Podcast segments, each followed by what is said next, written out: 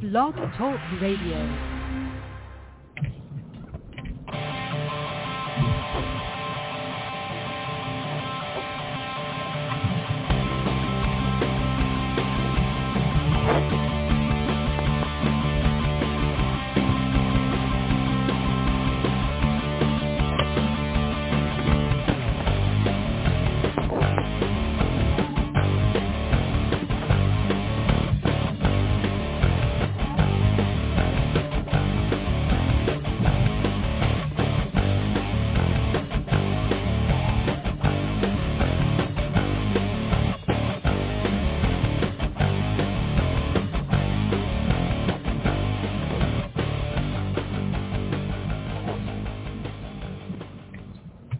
Hey, Turnbuckle Turmoil fans, welcome to the show once again on a Sunday afternoon. Shine Guy and QT with you like usual. And we want to remind you real quick, if you're looking for some live pro wrestling, if you're in Indianapolis today, AWR is running the Emerson Theater. So if you're in Indy or the surrounding area, go over and check that out. They always put on a good show. But I want to welcome our guest today. He is from the Midwest, as a matter of fact. Sam Knight, welcome to the program. Well, thank you so much for having me. I truly appreciate it. Glad to be here. Our pleasure. And since today happens to be your first time with us, we will give you the first-timer question to start out. What led to you getting into the business of professional wrestling? I've always been a fan. My dad was an entertainer, a musician, and an actor, and so I kind of ran a family to do something that was, I use the word spectacular. And so growing up, you know, the music was a big thing, and acting was a big thing, but I really wasn't into that. I was into the entertainment aspect of being physical. You know what I mean? Grandfather was a boxer. And so when I was 12, one of the first matches I remember watching, like off the top of my head, was The Rock versus Mankind at Arrowhead Pond. It was an I Quit match. And so watching that match, I fell in love with pro wrestling. I'd always liked it, but that's where I was like, this is what I want to do. This is what makes me, The Rock is my favorite wrestler. You know what I mean? I was a 12-year-old, sixth grader. Rock's my favorite wrestler. Let's go ahead and be a wrestler. So, and it just never shook. I never got away from it. So, and then, you know, the rest is history. You know, I took off from there. The Rock and Mankind was in that Attitude Era, the Monday Night War era, where wrestling had really exploded and was all over the mainstream. Here in the era we're in now, wrestling seems to be pretty big again. You have several national televised companies. You have a lot of companies that are doing very, very well. Mm-hmm. Of course, we're peaks and valleys like there always will be with pro wrestling, but do you think the era that made you fall in love with wrestling is comparable to the era we're in now, or do you think that it's completely different? Honestly, the thing about professional wrestling is it's always evolving. So the era that I grew up in, to me, it's going to always be the best era of professional wrestling because that's what made me fall in love. Whereas there are younger children now who watch the era for professional wrestling now, and this new brand of wrestling, this new evolution, if you will, of wrestling, could be what makes them fall in love. So I don't want to say that they compare to each other. What I will say is they both have their aspects that attract their different audiences. I will say that they both are great for what they are, especially for their time. Remember, we were in an age back in those days where it was WCW versus WWF at the time, you remember? Now, everyone who is wrestling fans are saying that WWE and AEW are competing with each other, which in my opinion, I don't believe it's a competition, not just yet. They're not going head-to-head on a Monday night, so, or Friday night for that matter. So I think wrestling, what it is now, is great. I'm always going to be that old school guy because I grew up watching The Rock, Mankind, Stone Cold, Steve Austin, Triple H, The Undertaker, watching those guys who were in direct competition with Ted Turner's WCW. And I remember flipping through the channels on Monday nights, watching Raw and Nitro at the same time. You see what I'm saying? So even though I am kind of biased, I kind of love the Attitude Era a lot more. I'm not going to sit here and say I can compare the two. I can't, because they're the wrestling for each generation. Does that make sense? It does, for sure, yeah. Well, this coming summer for pro wrestling, I think will look a little bit different than the last few years. Last year, of course, was radically different than any other year we've ever seen for wrestling due to the global situation. But this year, it looks like as more things open up and restrictions are lifted, we might be seeing more outdoor shows, more venues that have social distance seating and everything. I know in the summer we often see outdoor shows, and you've had to work in conditions where it's been a blistery 50 degrees before, I'm sure. But what are your general impressions and thoughts of outdoor shows? Outdoor shows don't really bother me much. I remember because I got my wrestling start in Los Angeles. So I remember on Friday evenings wrestling outside. We would wrestle in East L.A. There was a church, and they ran shows on Friday nights, and we'd be outside. And then I remember coming up, even in in 2010, 2011, wrestling outside shows, wrestling in places like the Anaheim Marketplace for those wrestling fans who followed the SoCal independent wrestling scene. There was a lot of wrestling at the Anaheim Marketplace, so we would wrestle outside. So with this global pandemic that's seemingly dissipating and the world seemingly opening up and the restrictions seemingly seem to lift, outside shows are great. You know what I mean? I think it's an opportunity for wrestlers to test themselves. You know what I mean? Get the cardio in. You don't know what that heat's going to be like. You know what I mean? Or like, I've wrestled in hot weather, cold weather, rainy weather. Didn't matter. I was in it. I've been in it. So it's definitely different, but I think that it will be great for wrestlers, up-and-coming wrestlers, and wrestlers of my age, too.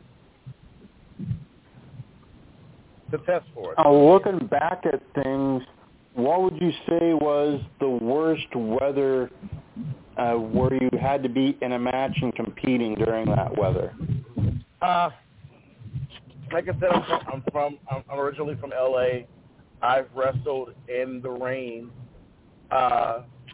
Actually, it started raining heavily during my match. I was in a tag match in East L.A., and we were wrestling on a vinyl mat.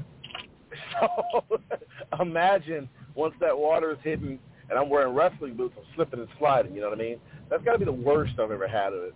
I never had the opportunity to wrestle in snow. Knock on wood. I mean, it could happen, but it's never been that type of situation. But I would say the rainy show that I wrestled in on a Friday night in L.A., that was probably one of the worst times I've ever had to be out there. I've been on shows with vinyl mats where there was not necessarily a downpour, but a little light rain. Those are not fun to do with a vinyl mat. Oh, no. No. No. Very slippery. Yes, I was very aware of my knees and ankles at that point. Yeah, exactly.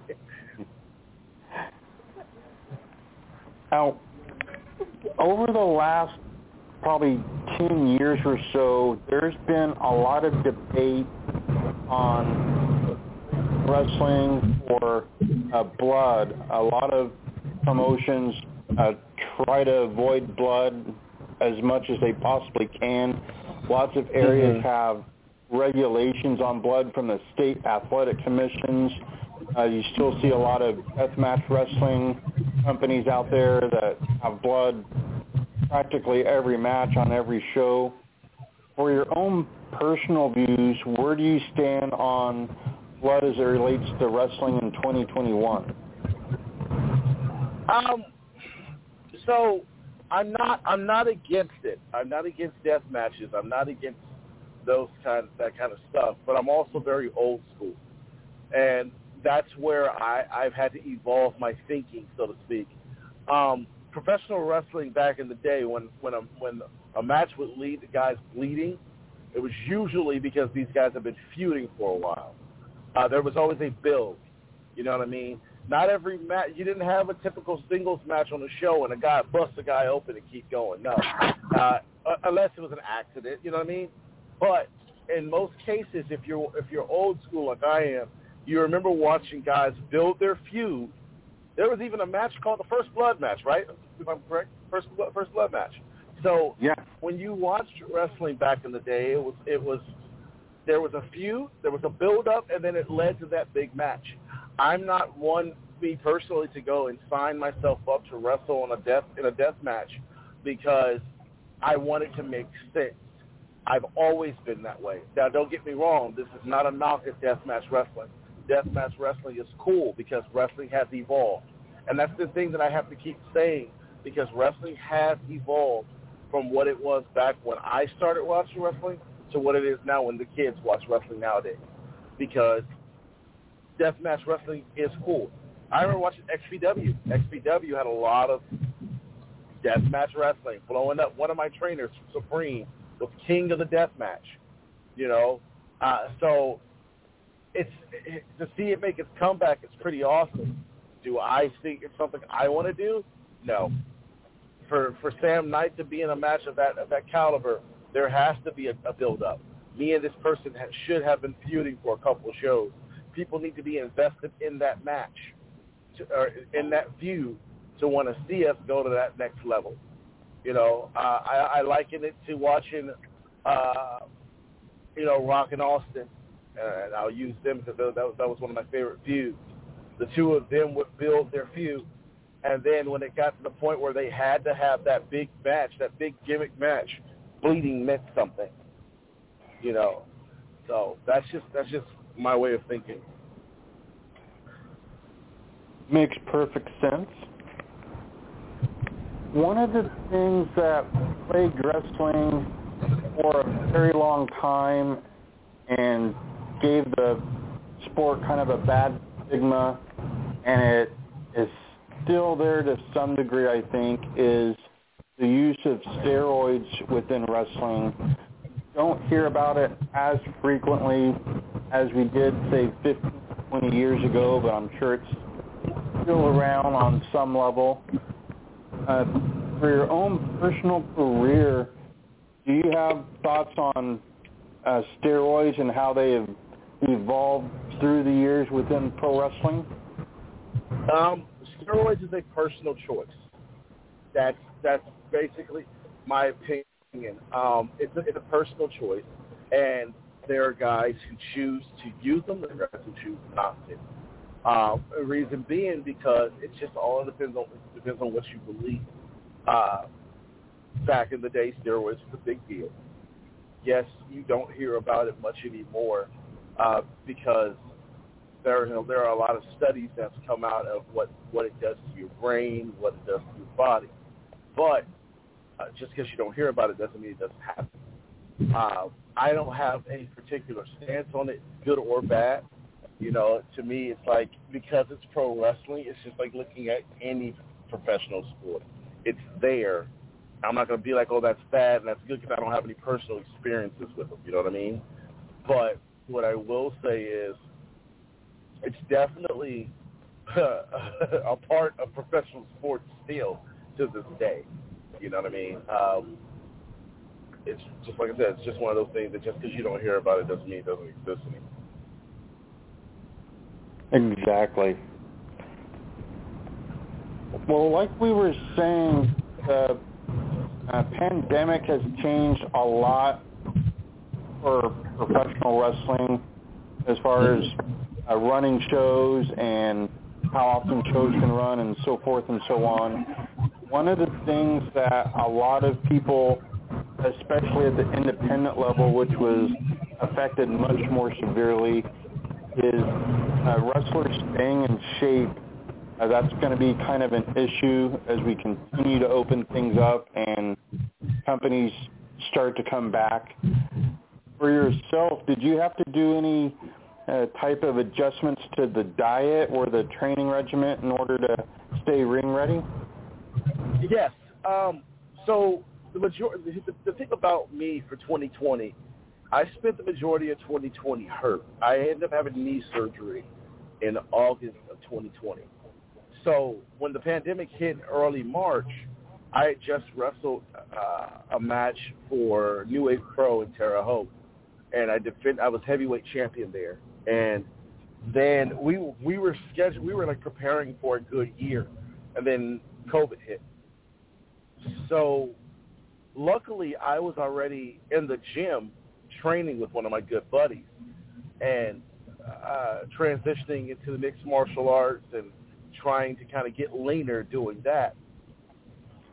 COVID hit. We couldn't spend a lot of time around a lot of people.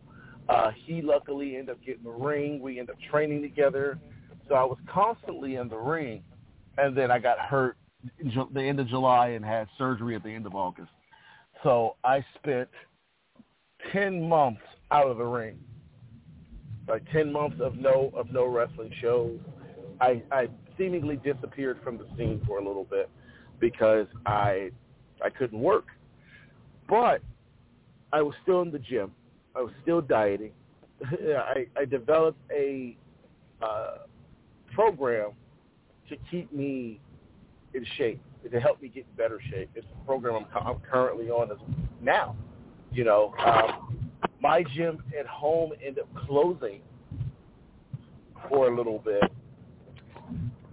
So I was working out at my house, and I had another buddy that lived not too far away from me who ended up putting a gym in his basement. So I was working out there as well. So I was still staying active. I was still losing weight. I was still keeping my body in check, and I was still dieting. You know what I mean? Now, when I just made my return to the wrestling world last month. Now my body looks completely different. A lot of guys on the independent scene, you know, spend a lot of time working hard to keep themselves in shape. As you know, like you said, a lot of them, you know, it's kind of a shame. A lot of guys are coming back and they're not ready to go. They're not ready to be back just yet.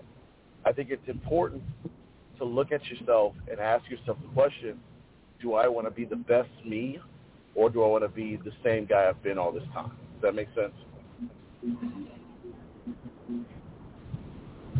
Now, you mentioned, of course, New Wave Pro there in Terre Haute, Indiana, and they have a lot of really good younger talent that the fans in central Indiana are getting familiar with, but maybe fans across the nation don't know just yet. They have guys like Jason Levi, like Dalton Davis, Nate Matthews, so many great young pieces of talent. Don't Die Miles is there.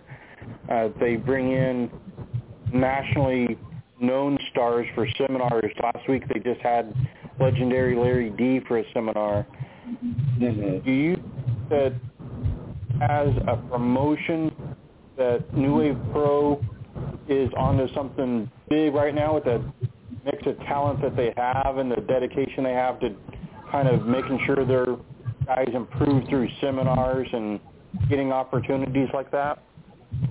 I think New Wave Pro, and I'm not going to just single them out, I think New Wave Pro and a lot of other promotions as well are on to something big, capitalizing on the pandemic slowly, like I said, beginning to dissipate. There's a lot of younger guys that are taking advantage of the opportunity to learn. I know Grindhouse Pro Wrestling I know EWE. I know a few others were bringing in guys like Larry D, guys like off the top of my head. I know you mentioned Larry D, and that's the one I remember the most recent. I know Heroes and Legends. They've got seminars still going on as well this upcoming weekend because I'm on that show. So it's these promotions taking well advantage of the fact that the younger talent wants to learn, and I think it's great. It's a huge step in the right direction because we didn't have a lot of that when I first started wrestling. You know what I mean? A lot of guys didn't want to share their knowledge. No disrespect to them, you know, but a lot of the guys didn't want to share knowledge, and also as younger guys, a lot of us didn't want to learn anything. You know, we thought we knew it all. But to see these younger guys stepping out and going and getting this knowledge, Larry D hustling out here. This man is he's going out there and selling himself, and he's also telling people, yo, I will work with you. I will help you. So I wish there were a lot more Larry D's in the business when I came up. You know, it's a good seminar. You know, Bob Evans, another one, good seminar. Rudy Gonzalez is somebody. I remember New Wave had a seminar with him, you know. Congo Kong, and a lot of others. Like these, when you have these promotions that are opening up the opportunity for younger guys and older guys to learn from them, I jump at it, take it. You know, so it's these promotions opening up and bringing these guys in. It's good for everybody. It's good business for everybody. I definitely agree with you there for sure. In addition to a lot of the wrestlers that we talked about and the guys like Larry D and Congo Kong and Brutal Bob Evans that are out there working really hard, a lot of times the people in the industry will sort of forget, and a lot of fans just never realize a lot of the referees out there are working hard and they're doing their part, which a lot of time does not go noticed. Who are some of the better referees out there that you've worked with that you think deserves to get looked at and booked by some of the more prominent promotions? One of the main referees I've worked with, and when I first started wrestling here, Ollie Tharp was one of my favorite referees. A.J. Kissinger, also known as Max Recon, also one of my favorite referees to work with. Dwayne Silver, he's a great referee as well. Josh Cadden.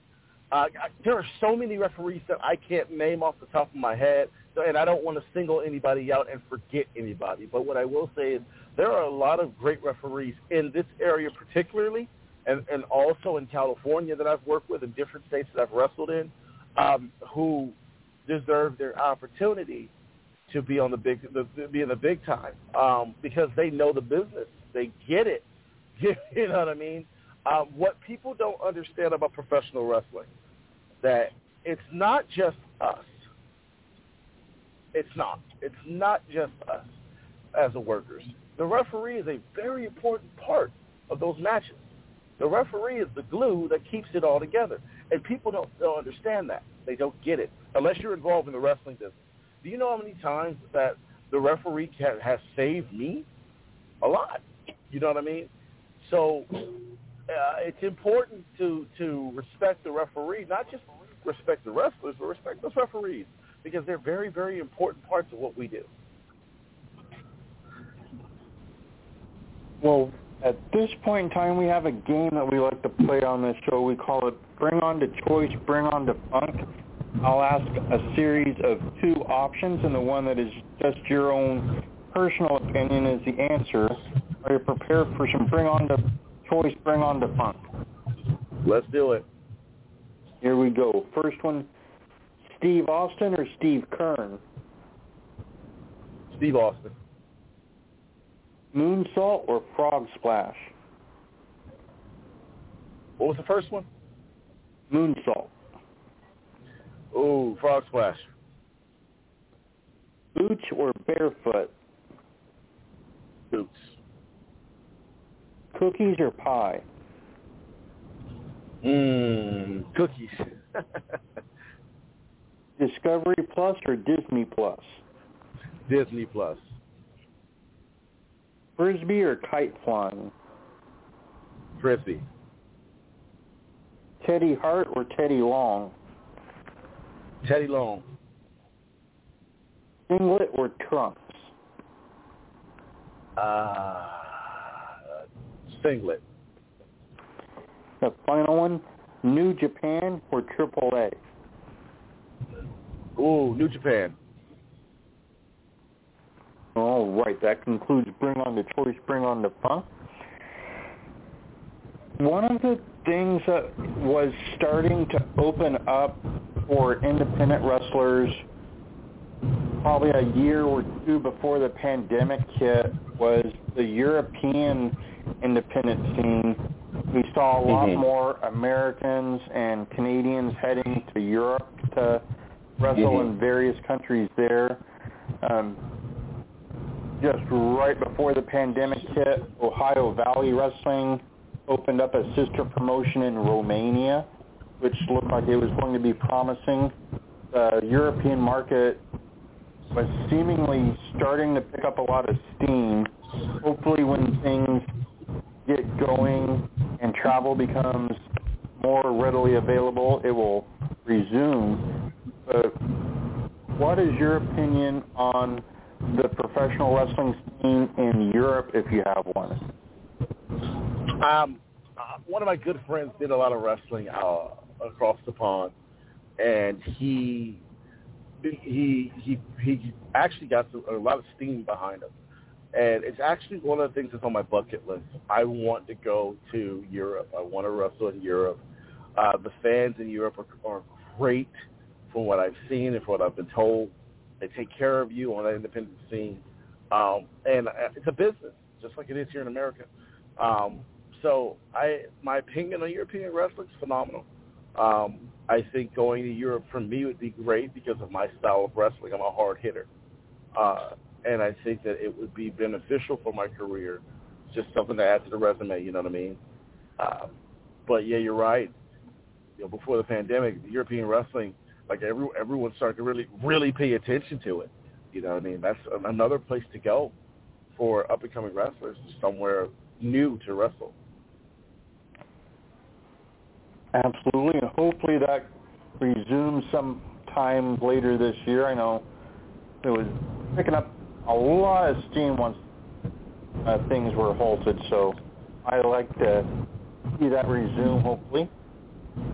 At this point, my co-host QT Vokes is with us, and I'm sure he has questions as well, so I'm going to pass things over to him. Well, thank you, Congo. Hello, Sam. How you doing, boss? Well, I'm doing very good, very good. Sam, you said The Rock and Mankind was the first match on TV that captured your imagination. What percentage of the people's eyebrow was in the jumbo-like mix that made up your mind to become a wrestler?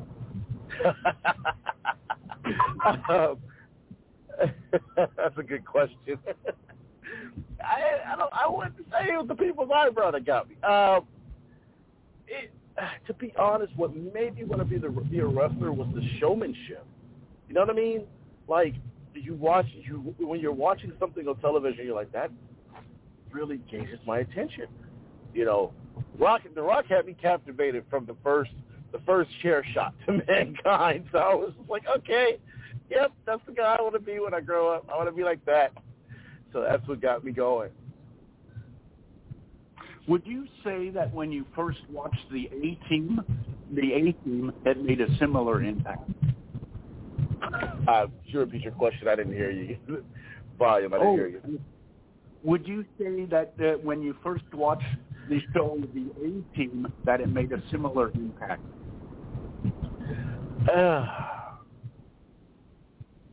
I can't say that. I don't know.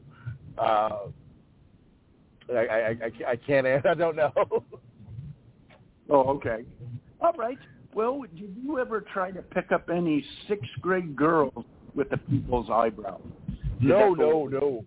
But what I did do was wear. I did go and get shirts because remember Rock used to wear those fancy shirts, and I remember one in particular. I bought a.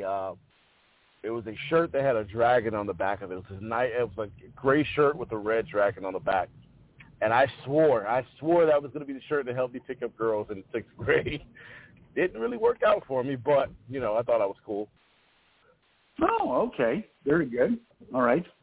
Well, Sam, what was your first reaction when you saw the wrestler known as Dude Love? Dude Love. Actually, I was a Dude Love fan. One of my favorite Dude Love matches is with him and Austin. When Dude Love was the heel, and Austin was still feuding with the McMahons. But watching Dude Love as a heel, even with the funky, you know, early 60s, 70s character, he was still a great heel.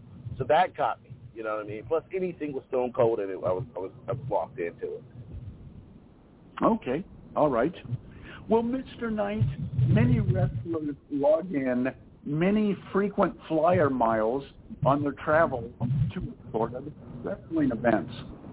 O'Hare International Airport is very big, so is the one in Atlanta.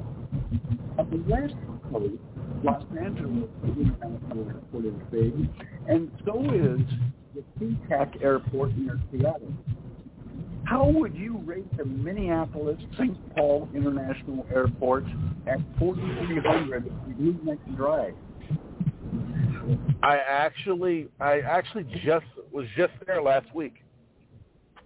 I was just in that airport last week, and it's big. I actually like that airport. That was the first time I'd ever landed in that airport because I was flying back from Vegas because I wrestled in Vegas. But I landed in that airport, and I'm like, geez, I have never realized how big this airport was because I've been to many of them, you know what I mean? If I had to give a number rating or a star rating, I'd give it about 4 out of 5 in my opinion because I didn't get to see much of the airport.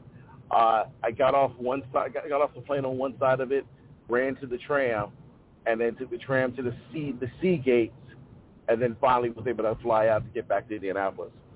So, but from what I saw, I really liked it. It was a nice airport. Oh, very good. Okay. You know, Brock Lesnar may have landed in the airport and ran through it like you did. Oh, yeah, that's Lesnar town. Okay. Well, Sam, what was your first reaction when you saw the debut of the wrestler named Goldust, and how long was your thought process of this wrestler has to wrestle The Rock? Goldust. So Goldust, I think Goldust was on the scene before I even started watching. Early 80s. Late 80s, early 90s. I didn't start watching, seriously watching wrestling until 99. So when I first saw Goldust, it was in the Royal Rumble. Didn't know much about him, but going back and doing the research and watching him, you know, his character with Marlena and all that stuff. One of my favorite feuds with Goldust is watching Goldust feud with Ahmed Johnson. It's one of my favorite feuds with those two because there were a lot of mind games in that. Goldust and The Rock, I don't remember much about a feud with those two. What I do remember is the Goldust Ahmed feud. Okay. All right. Did you like the Booker T. Goldust run-in at the 7-Eleven where Goldust offered Booker T. a bite of his weenie? Did you like that? I think what I liked about Goldust and Booker was the tag team. I remember when Booker was in the NWO and Goldust was wanting to join. That's something I remember. Oh, okay. All right. Very good. Have you seen that YouTube clip of the 7-Eleven run-in I'm talking about? Yes, I have.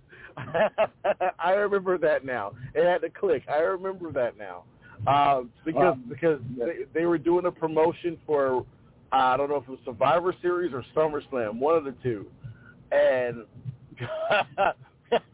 I remember that. I remember that clip. That was actually really funny. Yes, Booker T was all happy when he came in at 7-Eleven and made a beeline for the Slurpee machine. Yep. Yeah, he did. Okay.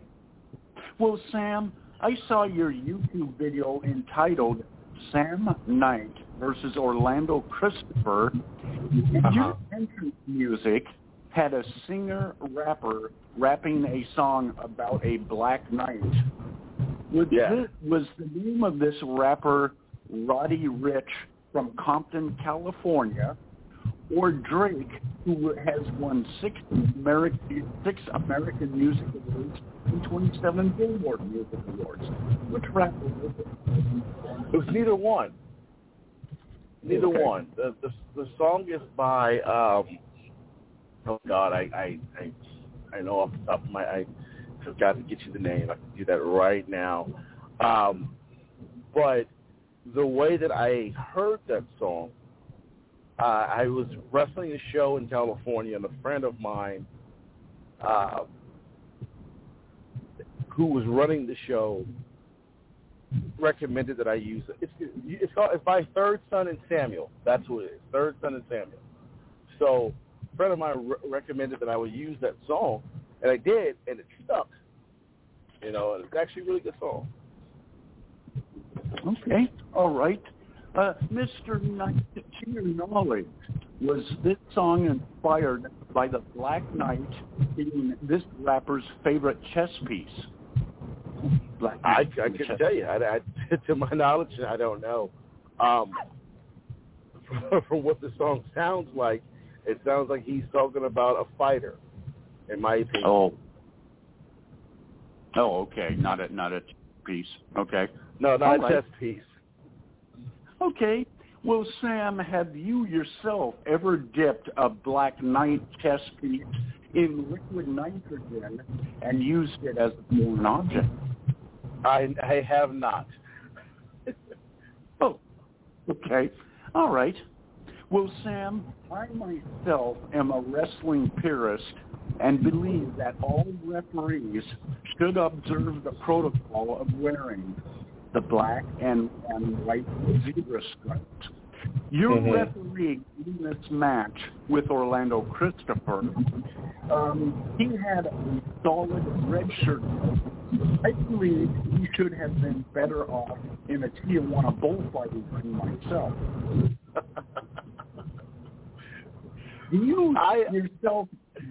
Do you yourself believe that all referees should mandatorily wear the black and white zebra stripes in the U.S.? I believe that it's customary because that's what we know. It's British tradition. Do I believe that they have to? I'm kind of iffy on it because it depends on who you're working for. I would like to see the zebra stripes because that's, like I said, that's it's what we know is traditional. You know what I mean? But when I see them in different color shirts, my opinion, it's just it depends on whatever the company wants. Okay. I like the zebra stripes. That's what I'm big on. I like those. Okay. How about should zebra stripes be mandatory in the countries of Canada and Mexico? And in wrestling, period, I would like to see them, period. You know what I mean? I'd like to see zebra stripes, period. But then again, different. Even the bigger wrestling organizations go to different colors. You know what I mean? Red shirts, blue and silver. You know what I mean? Purple. You'll see. It just depends on what they want at that time. It's a matter of that company's discretion. Okay. All right. Well, Mr. Knight, in your match with Orlando Christopher, there was a mutual record in the ring with a blue and white mask on. He also had on a blue shirt with the words "Go, Go, Go and Go" printed on it. One go on top of each other. From my video analysis, I see this goofy wrestler who had on half-high wrestling boots, stood about 2 inches shorter than Orlando Christopher. They stood together at 2 minutes and 7 seconds of the video, 2 inches shorter. And I say he was about 5'11" and 35 feet. That's how massive the wrestler was.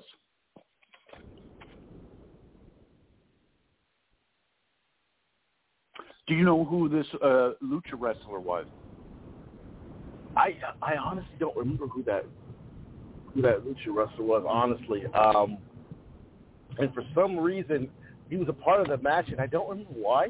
They were just ringside. I know the match. Yes. The match was me and Orlando 101 with Jexy Black as his manager. The other guys that were there, don't remember why they were there. They were just there, just for eye candy. I guess I'm being facetious here, but I guess for eye candy. Oh, okay. All right. Very strange. Okay. Well, Mr. Knight, at the 4 minutes and 37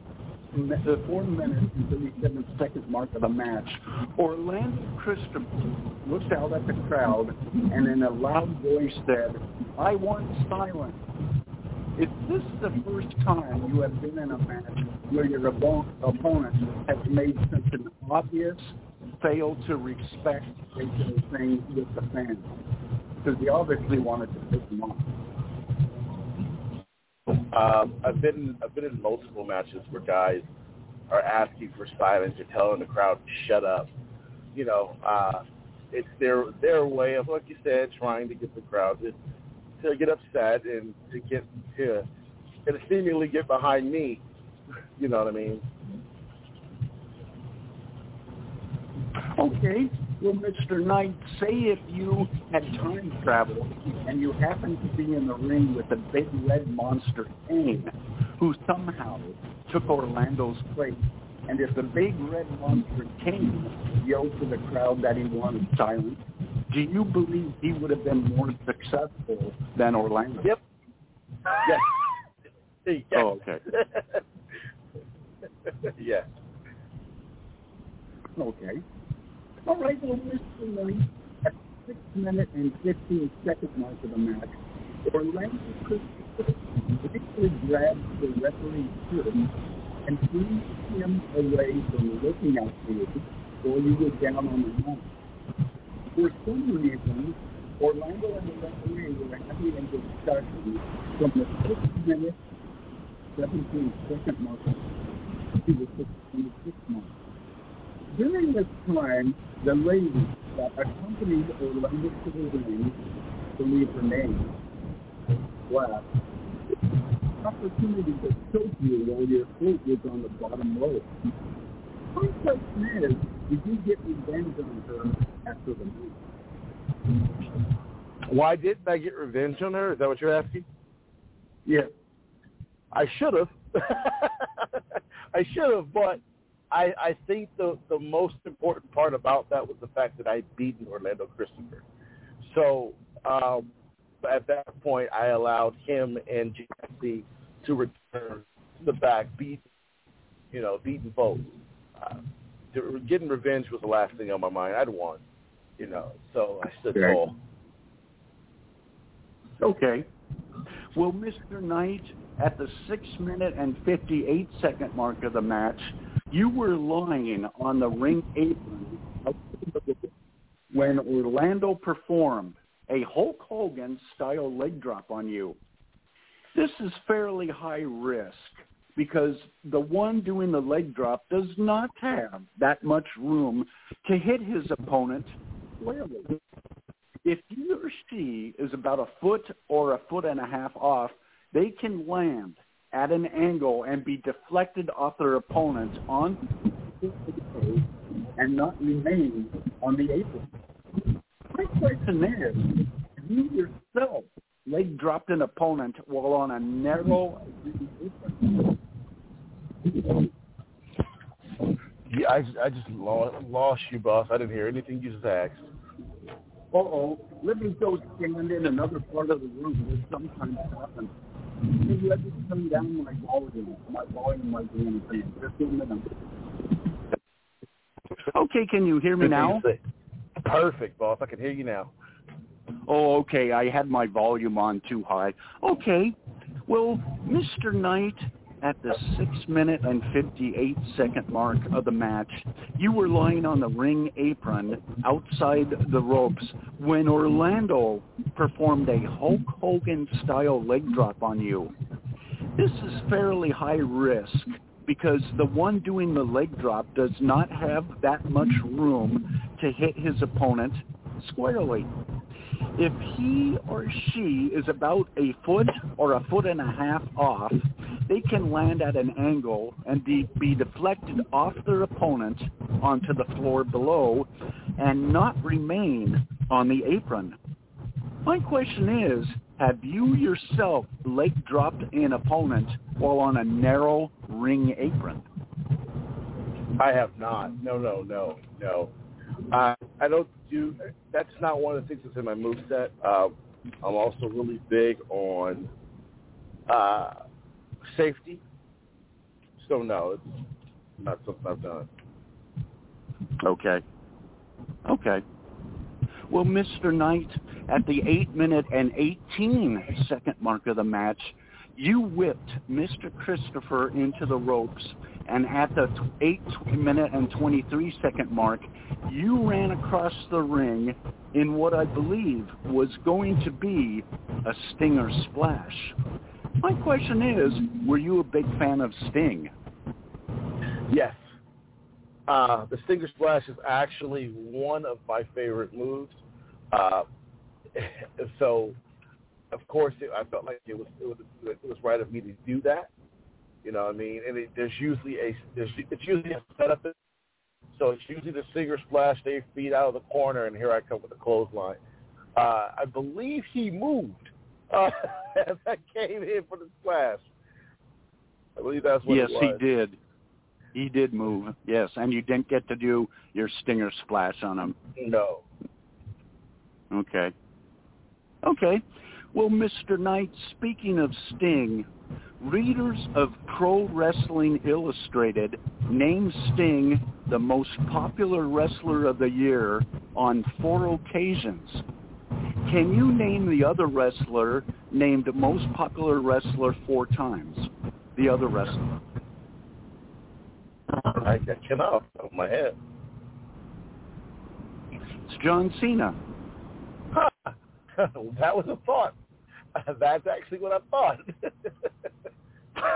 Yes, John Cena and Sting share this title, Pro Wrestling Illustrated title. Nice. Okay. Well, Mr. Knight, Sting and the Ultimate Warrior, although he was not known as the Ultimate Warrior then, were tag team partners for the Continental Wrestling Association, or CWA, a wrestling company based in Memphis, Tennessee, in and around the middle of 1985 and most of 1986. They were then known as the Freedom Fighters. Sting and Warrior then wrestled for Bill Watts in Alexandria, Louisiana, for the Universal Wrestling Federation, where they were known as the Blade Runners. My question is, would you have rather seen the Sting-Warrior tag team known as the Blade Runners for the UWF in Louisiana, or the Freedom Fighters in Memphis, Tennessee, for the Continental Wrestling Association?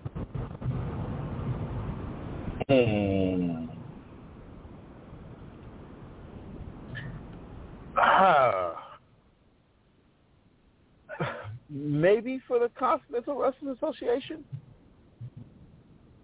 Okay. All right.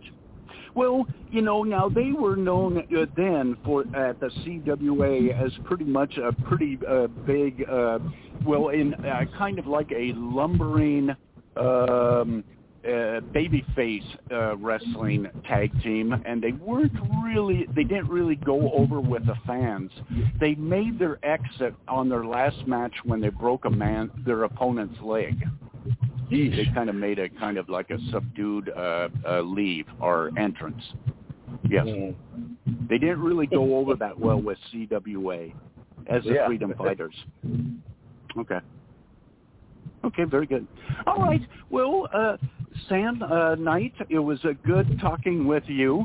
And I suggest you go back with a video I was talking about, and maybe you could find out the identity of that blue and white masked lucha wrestler. Will do. I can do that. Yes. And report back to Sign Guy about this. Yes. I can do that. Oh, okay. Well, Sam, good luck with your T-shirt sales, and I hope they are as successful as the Dude Love T-shirt sales. And at this time, I'm giving it back over to Sun Guy. Back to you, Sun Guy. I appreciate you, man. Thank you, QT. Well, Sam, you did mention earlier about Heroes and Legends, and they are returning to Fort Wayne next week, which is where they got their start. They ran several very successful shows there. For the fans not familiar with Heroes and Legends, they mix a lot of the legends of the past that you know from the major national companies in with a lot of the local independent wrestlers to make one big show. I know you've been on some of the Heroes and Legends show. Who would you say to date has been the legend that has helped really make your career established? Like, who gave you the best advice or a match that really solidified things coming off of Heroes and Legends? Honestly, it wasn't at Heroes and Legends. I've been blessed to be surrounded by some great people, but somebody at Heroes and Legends that I watched and learned some things from was Ken Anderson. Ken Anderson was going over some things backstage, and actually I took the time to sit and watch him going over it, and I asked him to repeat it, and he actually took the time to repeat it and walked me through what he was doing. It had nothing to do with me, but he took that time to repeat it. But being trained by Rikishi and Gangrel, Gangrel and Rikishi were like dads to me, I would say. The reason why I say that is because they actually took the time to work with me. Also, Reno Anai, who is the Count of California Black Pearl, is also another person that that doesn't get as much respect and notoriety that he deserves, but he really drove a lot of good lessons into me to make me more confident as a competitor. So it wasn't just, like I said, it wasn't just Heroes and Legends that helped push my career. It's before that, you know. I started training with guys. Like when I started training in California, I started at the R1 Center, you know, in El Segundo, and then I made the move to Santino Brothers, where I worked with Supreme and Angel and Chaos and Jezebel and a few other people, you know. And then I went to another school, and then I made my transition into Knox Pro, where I learned from Gangrel, Rikishi, and Black Pearl. Orlando Jordan was still there, and a few other people, you know. And to this day, I'm still learning, you know. I've been blessed to come in contact with a lot of people who have been to the show, who are teachers, who still teach people, you know, who are still giving those lessons that I need to be a better worker, and I'm 16 years in. You know what I mean? The longest reigning heavyweight champion for Heroes and Legends is, of course, the Don Drew Skills. Yeah, how many times has he advised you not to be sucking? Uncle Drew, a lot. I had the opportunity to work with Drew about 2 years ago, and I had seen Drew wrestle plenty of times. But when I worked with him, it was a great experience, and we kind of hit it off quick. I still talk to Drew, you know, and he still don't be sucking, still advises me that. So that's my guy, Uncle Drew. That's my guy. Mine, too, one of my favorite people in the wrestling business, and don't be sucking is really, really good advice. I always listen to that. Well, we're down to the last few minutes of the show, and I want to make sure that you have plenty of time. If there is anything that you want to say to the listeners, plug and promote anything and everything, social medias, merchandise, upcoming shows, your favorite radio station, anything in the world you want, floor is yours. First of all, fans that have the opportunity to listen, thank you so much for all your support. I promise you that 2021 is going to be a year like we've never seen before. Why? Because I've waited long enough to come back, and I am not going to disappoint you. If you want to follow me on Facebook, it's Sam Knight on Facebook. That's A-M-K-N-I-G-H-T. If you want to follow me on Instagram, it's Knight's Honor, K-N-I-G-H-T-S-H-O-N-O-R. You can find me there. I am on YouTube. Also, upcoming shows coming up. I will be at Heroes and Legends this weekend. I am actually honored to be a part of that show.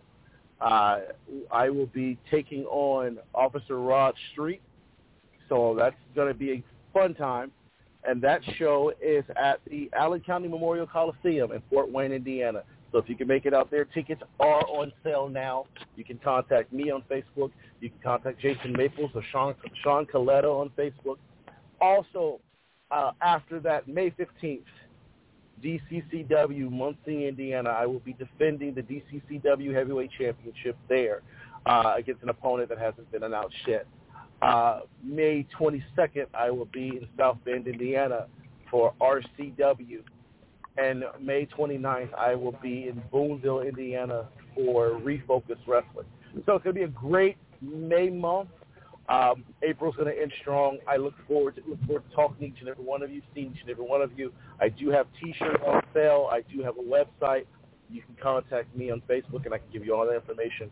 But until then, God bless. Thank you all. Well, it has been a pleasure having you here on Turnbuckle Turmoil. We definitely appreciate you taking the time to be with us. Best of luck to you, as you seem to have a pretty busy 6 weeks ahead of you. And tell Drew next week that Sound Guy says he's trying his best not to be sucking. I will. I will make sure I tell him that. All right, fans, definitely get out there, buy a ticket to watch Sam Knight perform. I think you will definitely enjoy him. He's got a lot on the YouTube, so search him out if you're not familiar, and definitely support him and what he's doing. We will be back with you next week. Next Friday afternoon, we have the man that is behind the book and the movie, The Masked Saint, Chris Whaley.